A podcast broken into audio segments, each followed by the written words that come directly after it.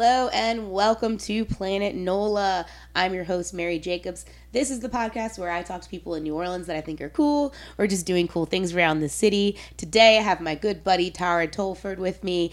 Urban planner, city pl- not city planner, urban planner. Correct. Um, does some really cool work. I, I can't wait for you guys to learn more about what she does. I can't wait to learn more about what she does. It's the whole reason I have her here. I appreciate you being here. Welcome. Thank you. It's great to be here. Hell yeah. Okay, what's your official title? So, I am a research associate and pedestrian and bicycle outreach coordinator at University of New Orleans Transportation Institute. Okay, I'm gonna tell you what I think you do, and I want you to tell me if I got it right. Great. Okay, for because following you for years, I think I understand it, but I don't know. You know, just seeing sort of what you post on the internet. Mm-hmm. You're are you tr- like keeping kind of numbers on pedestrian and public transit usage? Yes, in part. Mm-hmm. Uh, so, my like work over the last 10, 12, 14 years, it's been a while now, Yeah. has focused on understanding walking, bicycling, and transit in New Orleans as well as statewide to understand the trends, how things are changing, work on policy and design so that it can suck less for everybody who's getting around. Uh, in addition to another a number of other urban planning initiatives that aren't so specific to the biking and walking, uh, but that's definitely been a big part of it. And so, you know, how I often describe, how I used to describe what I did to people is, yeah, I sit on the side of the road and count bikes, uh, Right. which is a little simplistic, but has historically been a pretty big part of it is Yeah. just getting some numbers because we don't have a lot of data about this. I didn't realize it was like all Louisiana. So, in the last few years, we've taken the work that we did in New Orleans and the state, DOTD, to their credit, uh, their research arm, the Transportation Research Center, recognized like, oh, like we're doing good work in New Orleans. How can we scale that up to the rest of the state that is, you know, just as terrible in terms of safety outcomes and this kind of stuff? How can we do better? So, they hired us to help work on some of those pieces. So, we've been getting there. Hell yeah. So I feel like the stuff you're doing is to make roads safer for pedestrian, basically people non-driving people. People Anybody that- who's not in their own personal steel cage. Yeah. Right, exactly. And it just feels like this is a thing that should have a lot of funding. And it seems like it's a It thing we not. don't, yeah, we don't really even talk about or consider it. It's like so many people don't have access to their own car. Uh, yeah, I think it's 17, 18% of households in New Orleans right now. That's a lot. It's a lot. Uh, Yeah. yeah. it's, it's, you know, one out of every five people you know pretty much uh, Doesn't doesn't, have a have a car. Yeah. Um, so that's a, it's a disproportionate amount of money in terms of the need that there is, although that's starting to change. Uh, yay, new infrastructure bill. We're looking at potentially more money being available to start to do something about it. What are some projects you've worked on specifically that you've got to see in the city? Kind of like the work you're doing. Do you see Mm-hmm. like do you get to see like stuff change because of the work you're doing? I mean, I like to think we're at least like a little tiny part of it. Like, there's lots of people who are responsible course, for actually getting stuff done, but absolutely. So, like, back in the day, you remember like Esplanade used to be four motor vehicle lanes and they Mm-hmm. were really skinny. I got hit there on my bike by somebody who just couldn't be bothered to shift lanes. Like, I'm in the right lane and they're just like, ah, I'm just gonna like plow know right what? through you. Uh, and then they fixed it a couple years later. They, you know, added the bike lanes. Like you start to see these changes in the network, and there have been lots of cases where it has made a just a tangible impact on my life personally, which is great Yeah. because I have this career that has allowed me to like personally improve my own light like risk of dying has gone down significantly since I have been doing this work, which is very rewarding. So you can feel it. Yeah, absolutely. That's what's up. I feel like sometimes in these kinds, especially research, it's like you're getting numbers, getting numbers, getting numbers, and then like maybe you don't get the tangible thing. For I mean, it's slow. Time. It's really slow. Like, and it only works because I've been doing it for so long that you're able to see, like, maybe you're counting bikes at the same location year after year after year, and nothing's really changing. But then finally, it connects to something else. So, like, Gentilly Boulevard is one of those where the numbers weren't going up until finally some stuff connected to it, Mm-hmm. and now you could actually get somewhere if you were riding your bike on Gentilly. Right. And then suddenly it shoots up. Uh, I see so many bikes on Gentilly Boulevard. oh, now. absolutely. That I, that is a scary place to ride still, just because of the people driving like Yes. jerks. It's really because people treat it like a highway. Yeah, and we're in this place now where it's like, okay, we built some bike lanes, cool. What's the next step? Because we're not. It's it's an improvement, but we're not there yet. There's still a lot of work to do. People still drive like maniacs. I know it's like a lot of it is the work you have to do for the drivers, Mm-hmm. but drivers aren't listening. But you can't one of the one of my favorite sort of philosophical things from this work is uh, the dutch idea of sustainable safety which is generally the idea that you can't fix people. Like they're they're gonna be dumb. They're gonna be assholes. Right. so you need to build infrastructure that reduces their ability to kill you when they screw up or are you know intentionally trying to run you over. Yeah, so like you can be- mitigate that harm Right, right, by right. building it right That makes sense. That makes sense. And I'm glad that that there's at least some people in the world that are doing the work you're doing. I feel like especially in this city where it's such a driving city, Mm-hmm. people especially if you have a car, you just quite literally forget about the 17% of households that don't have that. it's true And so I'm not regularly thinking about infrastructure for pedestrians. Do you know Mm-hmm. what I mean? And I should be as a community member here thinking about it more, more aware of it, like more Mm-hmm. aware of initiatives that are happening. I mean, when the bike lanes went up, I was like, "Oh, wow." Finally, like it, Mm-hmm. it, it just because I'm not a biker here, but I was in Philly when I lived in Philly.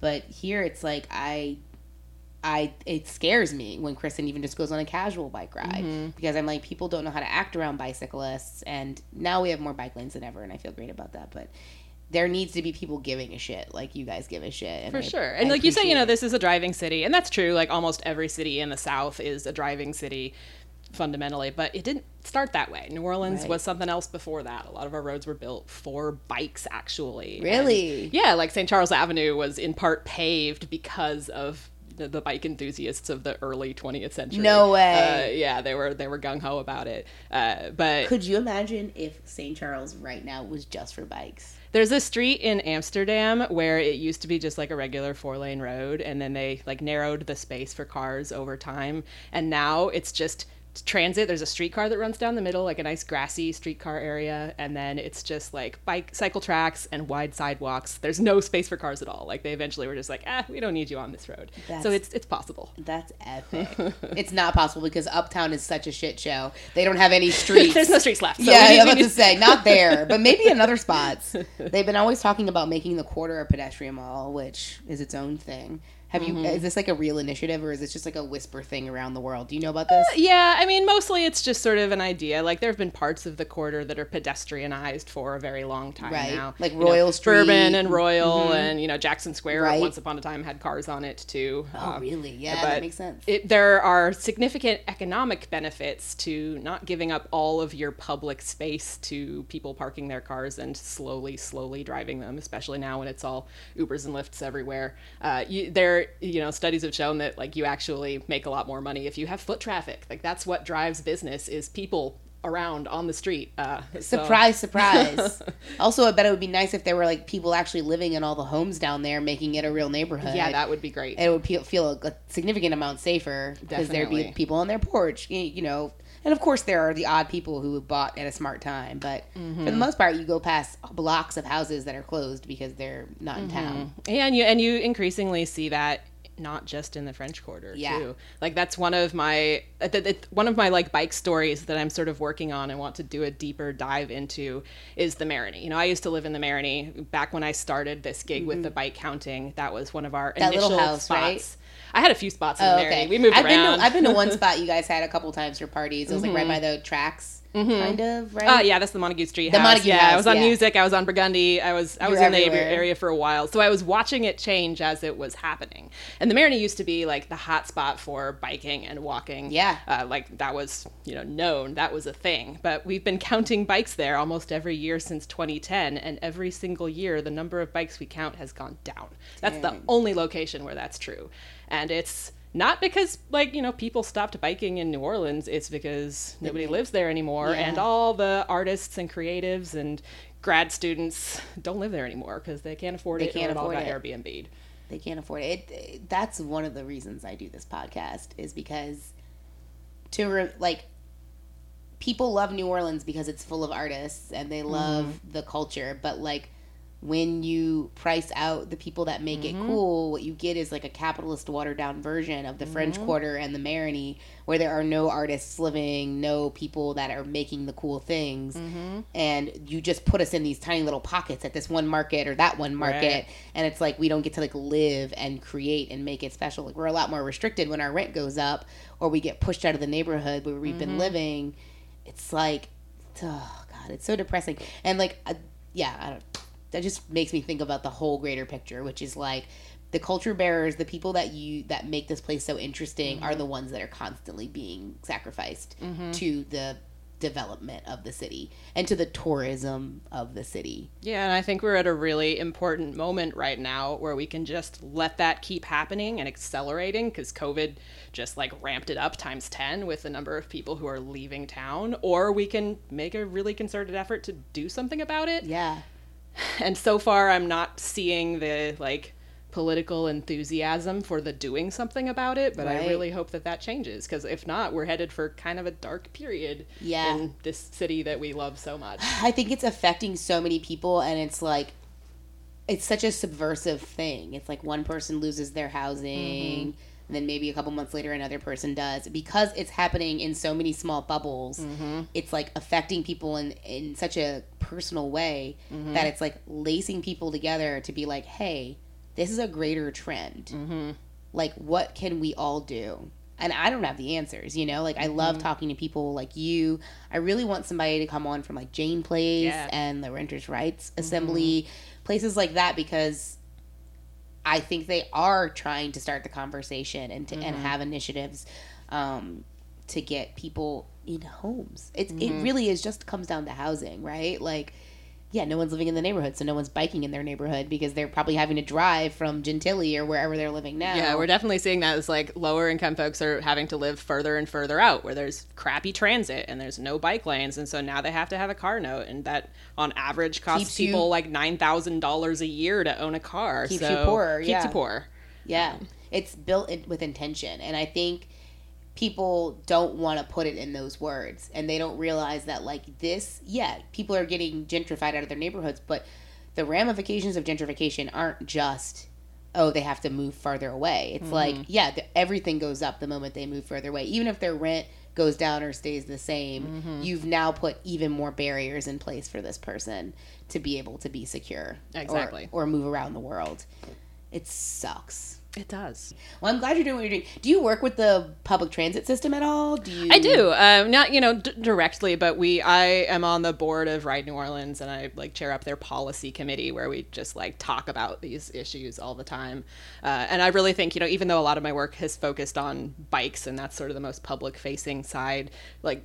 I think transit is 10 times more important. I think that that's the backbone of having a good city is you need to have effective transit. And we have made huge strides in New Orleans and we're in a really promising, optimistic moment where, in theory, we're about to implement a whole new network, basically. The New mm. Links plan is supposed to come into effect fully later on this year that will ideally make it faster and easier for people to get places. And it specifically is like equity focused and saying this is places where people are actually taking transit and where they actually need to go. Right. so like maybe we axe the line in lakeview because nobody's taking it. Uh, Yeah. but we're going to put that money into, Into somewhere where it's where gonna needed. be needed. Yeah.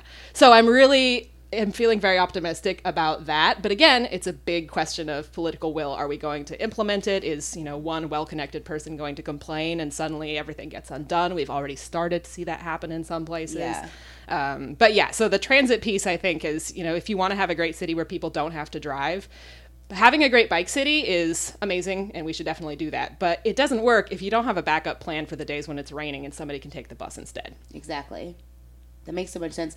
I, I'm going to be honest. My entire life, RTA. Whenever somebody asks me when they come in town, they ask me, "Oh, should I take the bus?" I'll be like, "Nah, don't take the bus. They'll never show up. You're you're SOL. You're gonna be waiting at that stop for a while." But I haven't taken public transit since I was like seven. So besides the streetcars, obviously, I've mm-hmm. popped on those many a time.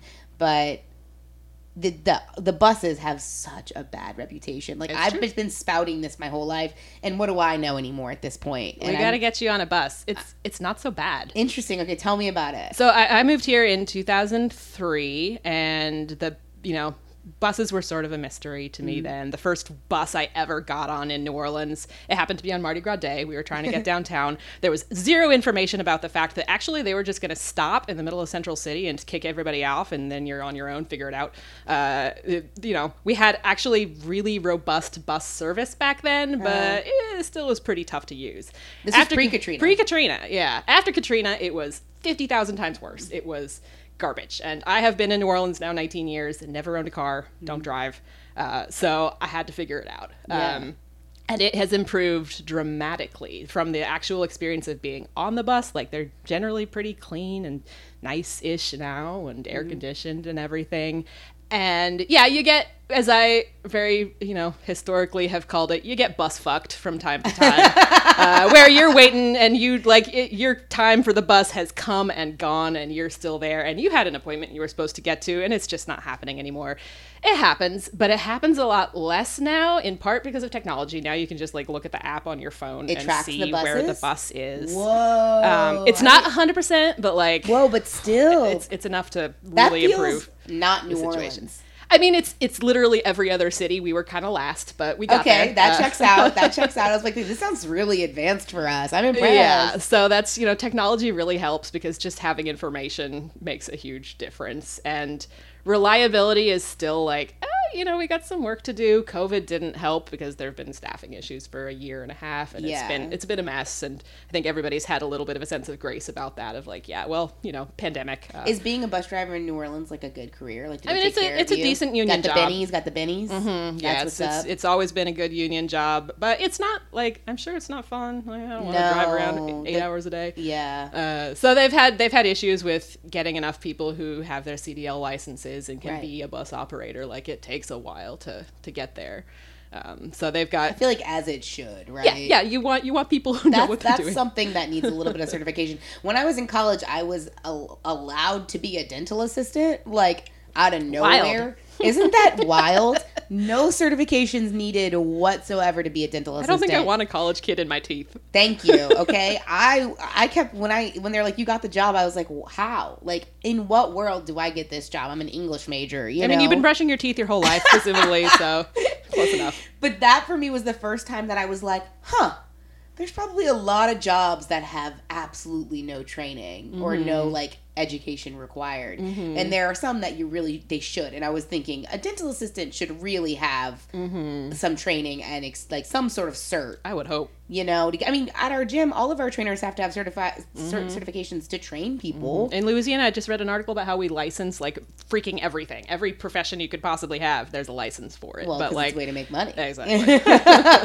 Where does that money go? I don't I know. don't know. Who knows? But yeah, a bus driver is definitely one of the ones where I'm like, it's good that they have to go through a little hoops Mm-hmm. with that because that's a big vehicle to be driving. Yes, indeed. I've been on a bus in New York once that sideswiped a car. Ooh. Yeah, and I was like, yeah, this thing is huge, and we're in New York. I don't even understand Mm-hmm. how anyone could drive anything like this in New York. I see people drive crazy around buses all the time, like cutting, making a right turn in front of a bus Oh as God. it's about to go through the intersection constantly. all the time. all the time. People are such jerks. You, know, you realize that thing is really big, right? If it hits you, you're the one who's going to be Mm-hmm. SOL. So, would you say that the reputation is deserved, or So I would say that anybody who rides the bus has every right to have some complaints. I frequently am emailing RTA with like a whole list, uh, and am disappointed when they don't immediately address every one of them. But I would say that most people who don't take the bus probably have an unrealistic idea of how difficult and hard it is. Like it's really not that bad. You can, unless you're trying to go to Jefferson Parish or anywhere outside of Orleans, then it really is tough. Um, interesting? yeah, because you've got to switch and you got to switch and- systems and then you got to pay your fare again and the jefferson parish system is really underfunded and doesn't go to a lot of places so it's it's really tough if you're trying to commute regionally without a car but within orleans parish itself it's not bad What's the bus fare? uh, buck 25 That's what the streetcar is yeah too. Huh? it's the same and you know day pass for three dollars if you're you know trying to take the ferry and go to the west bank or whatever or take like six buses in one day uh, so it's cheap Uh, How'd you get here today? I actually got a ride today Okay. because my partner was like, "I need to get make my son go outside. It's beautiful." It's so I'm pretty. like, they're I think over there at uh, Milneburg right now, Oh, uh, throwing a frisbee and stuff. And also, I was like, "It's Sunday. If I try to take the bus, it's gonna take a while." So That's so real. well, I thought maybe you biked. I was like, it's a pretty day for a bike ride. it would be a beautiful day for a bike ride. I so I live in sort of deep bywater now, like Oh, Poland yeah, and St. Claude yeah, yeah. area, and go over the connections overpass. over the the railroad are not Awful, good. uh, so yeah, it I'm could have been a beautiful day for a bike ride, like up along City Park and then loop back over Yeah, here. that's long, and then That you gotta sit real long, down and so. do an interview. It's a lot. And also, I live across the street from a giant open field, so it's, Exactly. it's pretty So nice it to, worked to, out. to run a kid around and tire them out. Mm-hmm. That's what's up. So you don't have a car, and you haven't had a car Ever. ever, here. do you recommend that to people? If you are in the privileged position of having the kind of job where it is okay if sometimes you're late and maybe you know since covid i've been able to work from home mm. still half time. And so i don't have really intense demands of a lot of places that i have to be at specific times. A lot of people don't have that luxury and they still don't have cars and they still have to get to places. Um, but for you know folks of a sort of type of professional class where there's some flexibility, it's really not hard. Yeah. As long as you've got somebody whose car you can borrow when you want to go camping or something like that, you got to yeah. be able to get out of town. You have to make uh, friends. You got to have friends. No yeah. At one point, like most of my friends didn't own a car, oh, and no. so then we'd be like, well, how do we go to the beach? Like we got to yeah. figure this out. Like uh, rent a car. For like if day. somebody could please finish that dang train so we could all go to the beach without a car. Dude, is that train really happening? I think it might. It, wait, I explain think... the train. What's the line? Who's so the Gulf Coast Rail would be the one that goes from here to Mobile.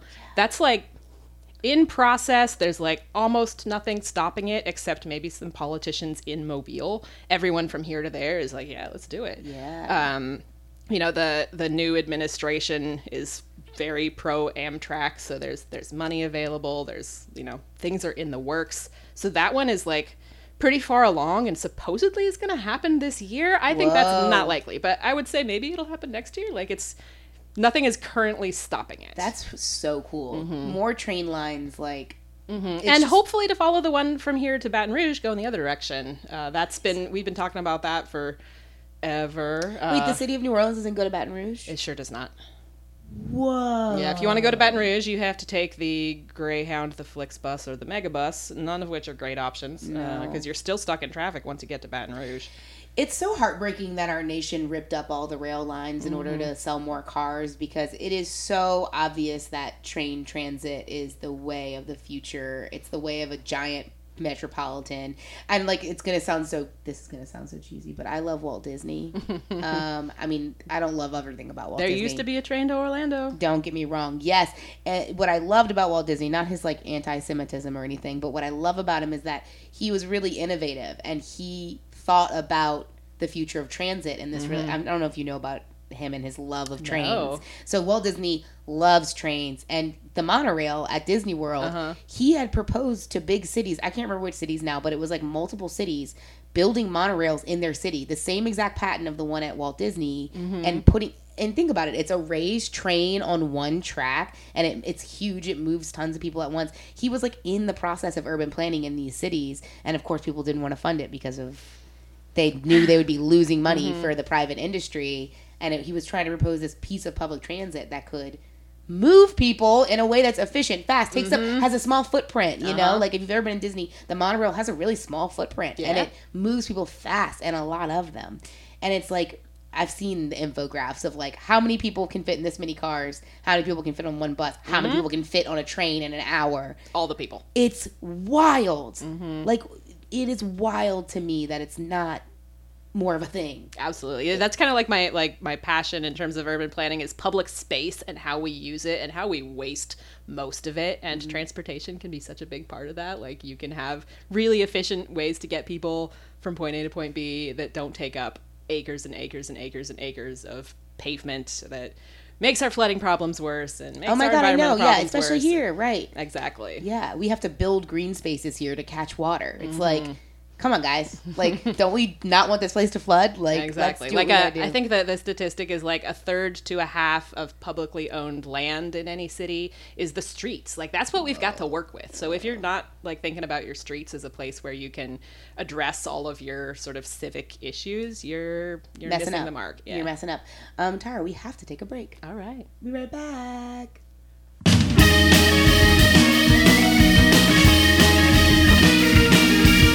This week's episode of Planet NOLA is brought to you by Vitality Community Fitness, a group training facility located in Metairie, Louisiana.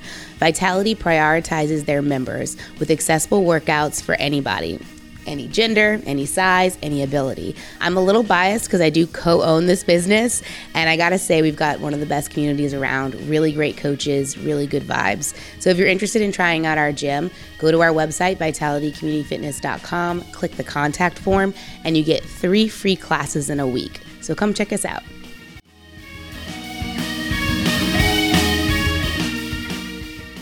Are back to Planet NOLA. I'm your host, Mary Jacobs. I'm here with my friend Tara. We've been talking about infrastructure in New Orleans, which when you said it like that, it's like boring. But if you've been listening, this has been like the most interesting conversation about infrastructure I've ever had in my entire life. Excellent. I feel like I've learned so much in such a short amount of time.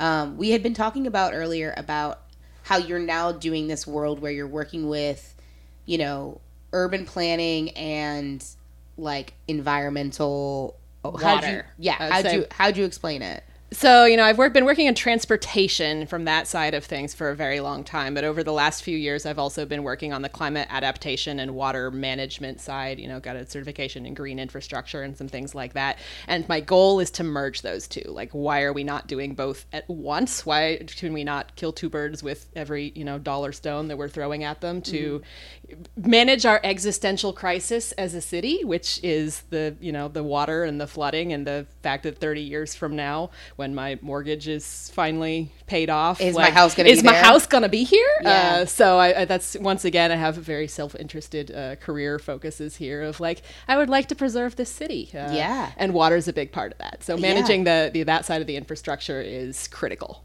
Yeah, I mean, self interest is that just means you found your passion. Like what Mm-hmm. you're describing is what you're passionate about, and thank God what you're passionate about is gonna like help a lot of us. I hope so. You know, like what a nice thing to be able, to like, yeah, it's self interested. I want my house to be here in 30 years, but it's also like I want your house to be here in 30 years, and Mm-hmm. I your want the house- city to I- be here yeah, in 30 years. I, I feel the same exact way, dude. I struggle so much with what you were just saying. Like I, we want to own a home, right? Mm-hmm. And and it's obviously a dream to own a home in the city I'm from, but number one, I can't afford it because of the way Mm-hmm. it's trending, and number two, I'm like, I, even if I could afford the amount that people want for houses in my neighborhood, I remember Katrina, and I'm Mm-hmm. like. Guys, you all guys remember these houses all had 10, 15 feet of water, right? Mm-hmm. Like, and you remember you, you're paying half a million dollars for this. You know that like 15 years ago, like, y'all know this, right? Mm-hmm. And it's like, it's sad to think of it that way. It's sad to be like, it seems like a bad investment when it's like, I don't want to think that about my city, you know? At some point, it's just you. It's a leap of faith, and you just do it because you believe in it, and then you got to commit to doing the work. It's so real. it's so real. It's like that's what I, I mean. I, eventually, I'm sure we will do it,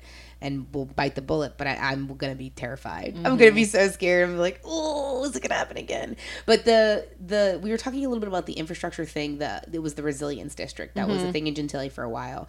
And if you're listening, resilience district people, what the heck? Where you been? Like. I've been Pick up the pace a little here. yeah, so that this was this thing that was proposed like it feels like a decade ago at this point, where they were taking parts of they're specifically starting it in my mm-hmm. neighborhood, and they were making these like tiny kind of rain garden situations almost, where they're making re- planting really water absorbent plants in places where there's concrete or in places like abandoned lots, mm-hmm. and they took I think they took the old convent too, maybe. Think Mirabeau Water Gardens. Right. Yeah, yeah, yeah, yeah. And it's supposed to be all these different caps of curbs. They're supposed to be Mm-hmm. fixing those up.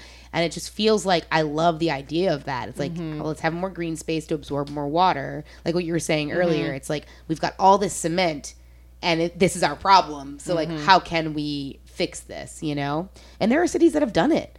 Like, I, Absolutely. doesn't Amsterdam have like a really good? Uh, they yeah, the too. Netherlands have been on this game for a while in terms of, you know, we're not going to just keep paving over everything. Denmark, Copenhagen has done a lot. They have these crazy cloudburst storms that just dump like 10 inches of water on them and they flood. So they're like, hey, we got to work on this. And so they've been doing a lot of that work by Whoa. creating all this underground storage space that there's infiltration through green infrastructure and it looks beautiful. It also makes the streets like wonderful places to Denmark be. Denmark is so cool. it's nice. I talked about it on Charlie's episode. I don't know if you listened to his episode. Oh, I haven't yet. But we talked about bike stuff a lot. And mm-hmm. when I went to Denmark, I rode bikes there, and it was It's so great. and you don't wear a helmet and you feel so free. the most incredible experience. like you're so safe, Mm-hmm. and it has you have your own light and everything. And the fact that they have this like epic water system Mm-hmm. doesn't surprise me. I've often said if I could have just been born somewhere else, it would be anywhere Mm-hmm. in Denmark. I will say that, you know, New Orleans has a plan. We have the urban water plan that is very much modeled after the Netherlands or, you know, Oh, cool. Copenhagen.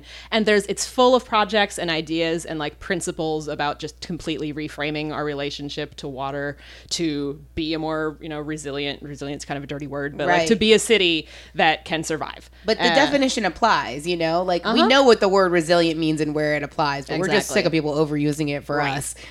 but we could get there. And you know, the Gentilly Resilience District is sort of drawn from that plan with the idea of like, ah, we don't have enough money to implement this whole plan. You know, you never have enough money to implement a whole plan, but we're going to start here, and this will be the pilot that is the model for everything here on out.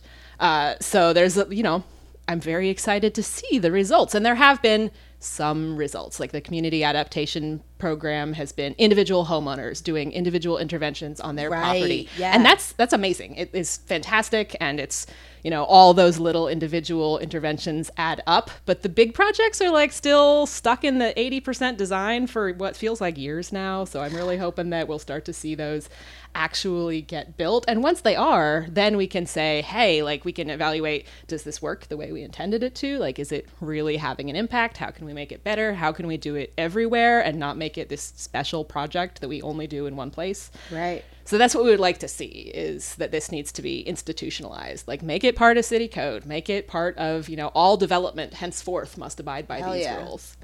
You know what I love about you, Tara? What's that?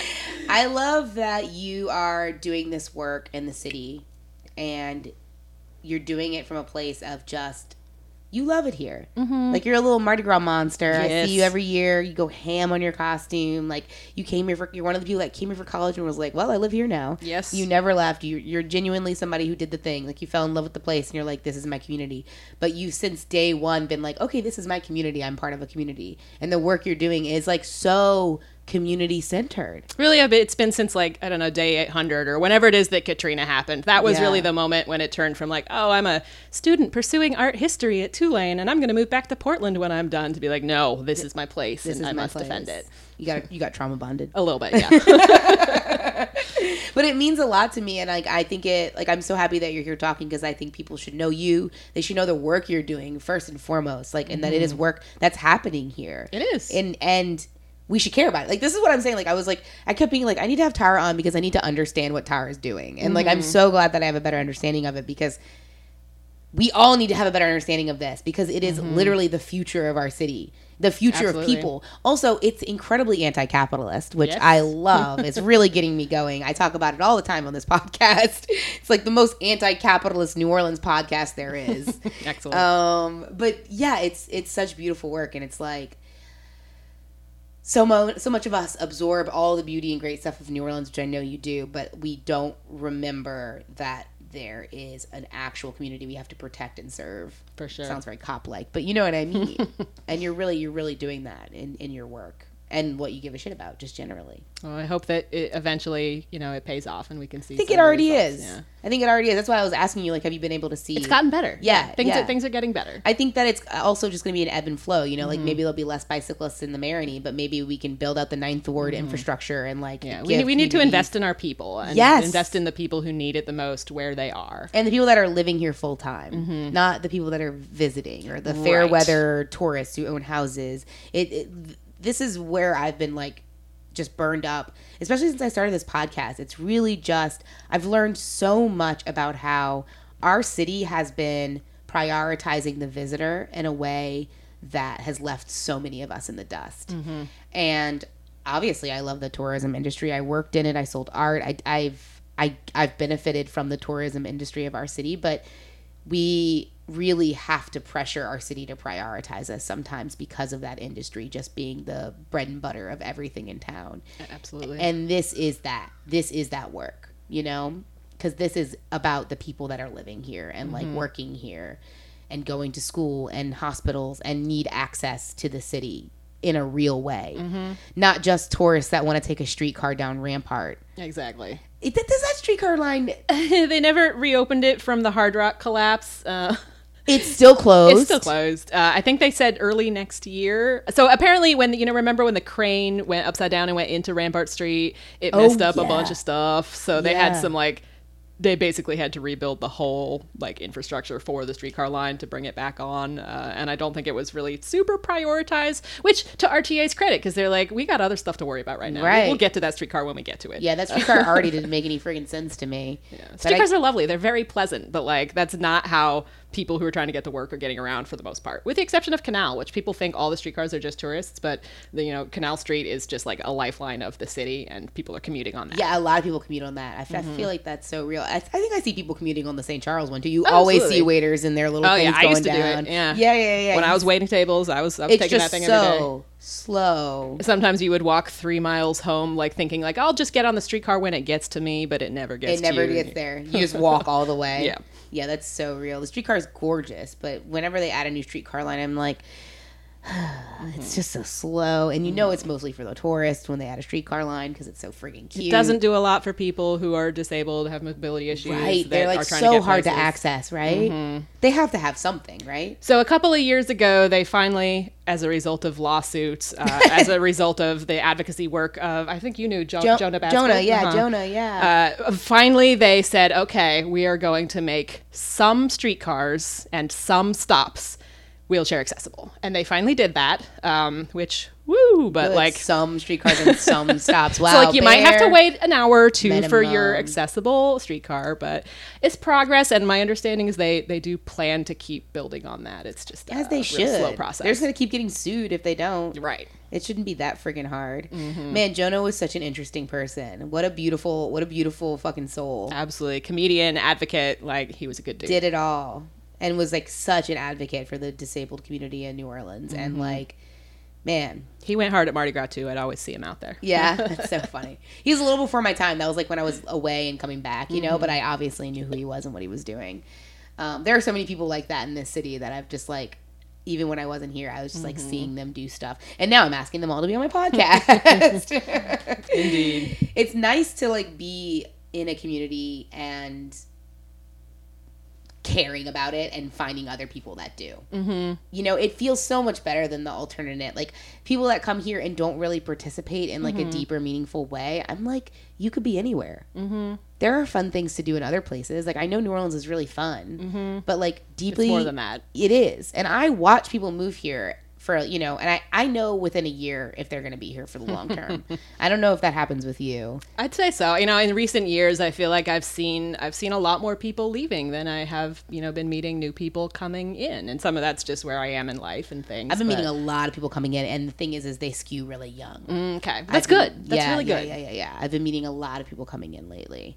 Um, but yeah, I just feel like there there's two ways to live in a city, and and in New Orleans, the strife of our crappy everything, you know, like our city It's a steep price to pay. Yeah, it is. It's like, oh, it's fun, but it's also like super corrupt and it's gonna make you mad and your shit's gonna Mm-hmm. get stolen and you're gonna run into some stuff that has to make it worth it. Mm-hmm. And then those are the people that turn around and they say, Oh, I can't live there, it's too hard. Mm-hmm. And it's like it's worth it if you're invested in your community and you Mm-hmm. find yourself like you really do the work to put yourself here, you know? Mm-hmm. And some of us just don't belong anywhere else and just can't even consider Exactly. the possibility. And so if you're stuck here, you you got to make it work. You make it work. You care about it. That's Mm-hmm. so real. I really appreciate everything you're doing. Uh, how was your Mardi Gras this year? Oh, it was wonderful. It was so great to get back out there and I wore a comfortable costume for once, so that yeah, was I did too. I did too. I did too. and like to see people who I hadn't seen since literally Mardi Gras Day two years ago, and it was it was a beautiful moment. That's like, oh, I think we all really needed this to like feel like this is this is our city that has been a little weird for two years now. So It's so real. I had such a good Mardi Gras. I also wore a comfortable costume this year. It's so funny. I feel like you might be able to relate to this. You make a really every year. I feel like your Mardi Gras Day costume is really cool. something ridiculous. you yeah. invest you invest your time you, you do the thing and i feel like i used to do that too Mm-hmm. especially when i first came back after college i would be like all right all my energy into my costume you know and i was Mm-hmm. always really proud and this year i've just been like i was and and probably the year before we closed too i had just like really exceptionally busy beginning of the Mm-hmm. year you know and this year i had a breakdown i was like costuming something for kristen and i before a ball Mm-hmm. and i went to this thing where i was like you just assume that I'm gonna make your costume too. and she was like, you don't have to. And I was like, no, I have to. I have to make yours and mine, but you just assume I'm gonna make yours. And she's like, but you just said you want to. And I was like, yeah, I know I want to. And so that was part of it. and then like I'm like hot gluing like moss to like this piece of felt and I did something wrong and like I was getting down to the wire and I just like there was a moment where I'm like in my underwear holding like a hot glue gun and like half of a leotard in my hand mm-hmm. and I'm hysterically crying. I was so overwhelmed costuming because this part of me that wants to have the best costume ever has never gone away. Mm-hmm. But the part of me that's like I'm old and busy and tired and have to make some compromise. I had like an identity crisis mm-hmm. while costuming. Truly, I don't know how else to explain it. I was like, why am I so upset right now? Because I sometimes it's it. just it's you know Mardi Gras catharsis, and there's some like rough spots on the way to that. So. how do you not have a panic attack while you're making your costume? You know, I I it, it's my like primary creative outlet. I don't do anything. How long do you creative. take to make it? I usually come up with the idea like around like Christmas break or You're something, okay, and I'm like, plan. okay, so like I need to get some supplies. Surprise, surprise! The and, urban like, planner work on plans. some, yeah, for real, and like work on some pieces and parts here and there. You know, I had a we had a sort of costume making party with uh, my partner Ian and Ariadne early, like way early in the season. Like, yeah. let's get some progress on this. Uh, and then at the end, it's always this sort of a crazy shuffle. And my, my, my, partner is like, he waits until the very last minute and then has the most elaborate idea ever. And it takes him like nonstop 24 hours a day. He's like up late every night trying to trying to get there. He gets there but his version is way more stressful. So i like the like we're gonna ease into it yeah, that's smart. I think i need to just like do a better job next year if i want to actually have a costume. But literally this year i said to so many people i was like i get why people pay to have their costumes made now. Mm-hmm. Like I get it now. I never got it before. I was such a purist. Mm-hmm. I was like, you it's DIY or die, you know. and now I'm like, but maybe there's somebody. As long as it's somebody else's DIY. Yeah, like, they like, did it. I want it to like be one of a kind. Amazon. Yeah, I want it to be one of a kind. Exactly. Mm-hmm. I don't want it to be mm-hmm. like this, like buy, like buy and flip, whatever. Mm-hmm. But yeah, this year I was like, man, I'm tired. It came out fine. I just wound up wearing my, my doing my jacket on Mardi Gras Day. But another cool thing we did this Mardi Gras is we decided every Sunday before Mardi Gras, we're going to wear the same costume every mm. year because we're going to do the grandma crew. We have nice. our friends all dressed as grandmas. so now we'll do the same thing. And I'm like, that's so easy because that's just one costume. Planned. Yeah. I don't have to think of. All it is a moo It's mm. so mm-hmm. comfortable. Okay, so you just bought a house. Wait, you bought a house in 2020, so pandemic. I bought a house in November 2020. Yes. Dang, so right. pandemic, but like before the market went nuts. So like, whew, thank goodness because yeah, it wouldn't have happened this last year. For you, yeah. yeah. Um, and you know, I, I, I bought it and I it's a double. So I did the classic approach of like I qualify for this mortgage by buying it and renting out the other right. half. I rent out the other half to my partner, which is perfect. and everybody needs to do this. It's, it's, genius. The exact right amount of togetherness. That sounds great. Somebody's paying, you know, half your mortgage and can do all the repairs and things if they happen to be extremely handy. Uh, so this is my like relationship advice to New Orleans: is consider the double it's an option and it's a good one. That is so good. How long have y'all been together? Uh, going on four years. That's awesome. Do you do you guys ever stay on each other's sides? Oh yeah, yeah, yeah, uh, yeah. yeah. He stays on my side more than I stay on his side, but like you know, there's there's a good balance. We've got a mix. We've got options. Oh, I love that. I would be fine with that, honestly. Chris. Kristen's a trainer, so sometimes she trains at 5 a.m. Mm-hmm. And I joke that like she wakes up and she just like mm-hmm. like just starts slamming things and she's I can tell she's trying so hard to be quiet. I can tell she is, but she is the opposite of quiet. And if we had a double, I'd be like, on the nights you have to wake up at, or in the mornings you wake up at 5 a.m., you sleep on the other side. Exactly. My partner's a teacher, so he stays up sometimes grading until the wee hours oh, in the morning. Yeah, yeah, it's, yeah, yeah, yeah, yeah. It's a good balance. So it's shotguns? Shotgun, yeah. Hell yeah. And where'd you buy? Uh, according to the city, Bywater, but no, it's the part. It's on the other side of St. Claude, so nobody would actually think of it as that. So oh. it's, it's St. Claude. Oh, okay, Upper yeah. Ninth Ward. Yeah, yeah, um, yeah, yeah, yeah, That's what's up. You like yeah. it? I love it. I realized early on because I'm a nerd and I was digging through like city code to uh, I don't know what I was doing in city code. I discovered that my neighborhood is technically a bird refuge, like it's legally designated as such. What? Uh, and so then I got really into birding because it was COVID also, and like why not feed the birds just to keep track of what you got. And it really is a bird refuge. There's like a million different kinds of birds that live what? around the house. What's the most surprising bird? Or what's your favorite bird? I really like the the black crown or the yellow crown night herons that, that live in the oaks on Poland Avenue. Uh, we've got these like crazy red house finches all the time now. Uh, you know, hummingbird season has just started again. We saw a woodpecker the other day. Oh, so, I see woodpeckers around here Uh-huh. sometimes. So we got we got a good diversity of them. Uh, That's really cute. You'd think that in the middle of a city you wouldn't be able to get that. New Orleans got some nature, man. It does. Mostly possums. It does. Yeah, I had we have we've got we've got ninth ward chickens running around everywhere. So many of course. chickens. One of I've been trying to lure them in because one time one of them laid a whole bunch of eggs in my yard, and I was like, "Yes, this is amazing!" And so I've been trying to get her to do it again. She finally did, and then the next day a rat came and ate them all. So uh, now she's she's pissed at me. This chicken is like furious because she thinks I did it. Uh, Yeah. so we got wildlife. It's it's a good spot. Man, I love the the little random street chickens. They really Mm-hmm. run the city. Mm-hmm. They got some confidence too, just like crossing street and don't care. Oh yeah, uh, yeah. My partner's cat got out one time and was like chasing the kittens or the the, the, chickens? chickens. and the the chickens won. The chickens showed him who was boss, and that cat has not tried to mess Chickens with are him again. mean, man. They're mean. They're terrifying. Mm-hmm. Okay, Tara, I ask everybody the same last question. I know you've watched some episodes, so you might know that this is coming. I like to see who do you think should be on the podcast? Maybe somebody that doesn't get the light shined on them that should. So I got I got a few ideas. Let's see. So we've Okay. been talking about sort of you know the the culture and New Orleans piece, but I also think I think you should talk to Andrew Andrew Marin. Okay. I think you, I don't know if you know. I don't him. know him, no. Oh, he's Tell my me. boy. Uh, Okay. So he's a semi-professional eater and drinker and booster of the New Orleans like hospitality industry. You know, he's former industry, uh, but now he just he loves it. He's another one of those. He tried to leave New Orleans. What does he like, do? came back.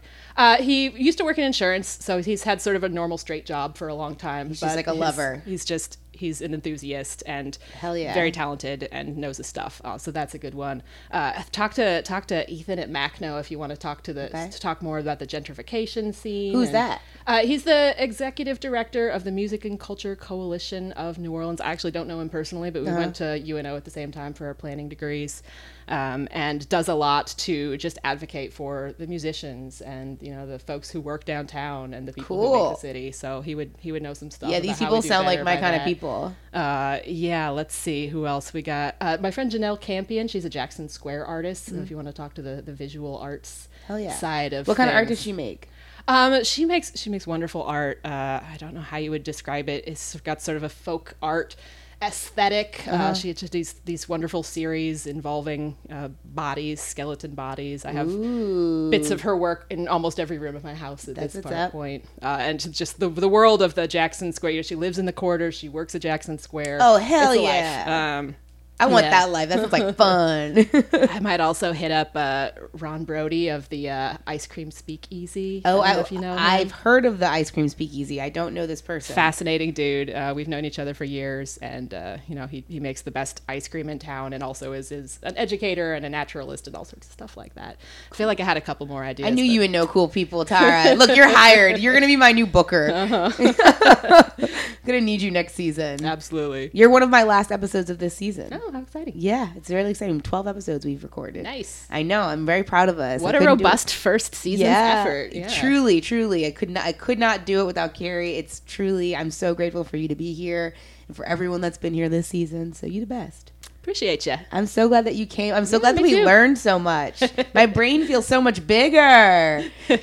Thank you so much for listening to Planet NOLA. I'm your host, Mary Jacobs. This has been Tara Tolford.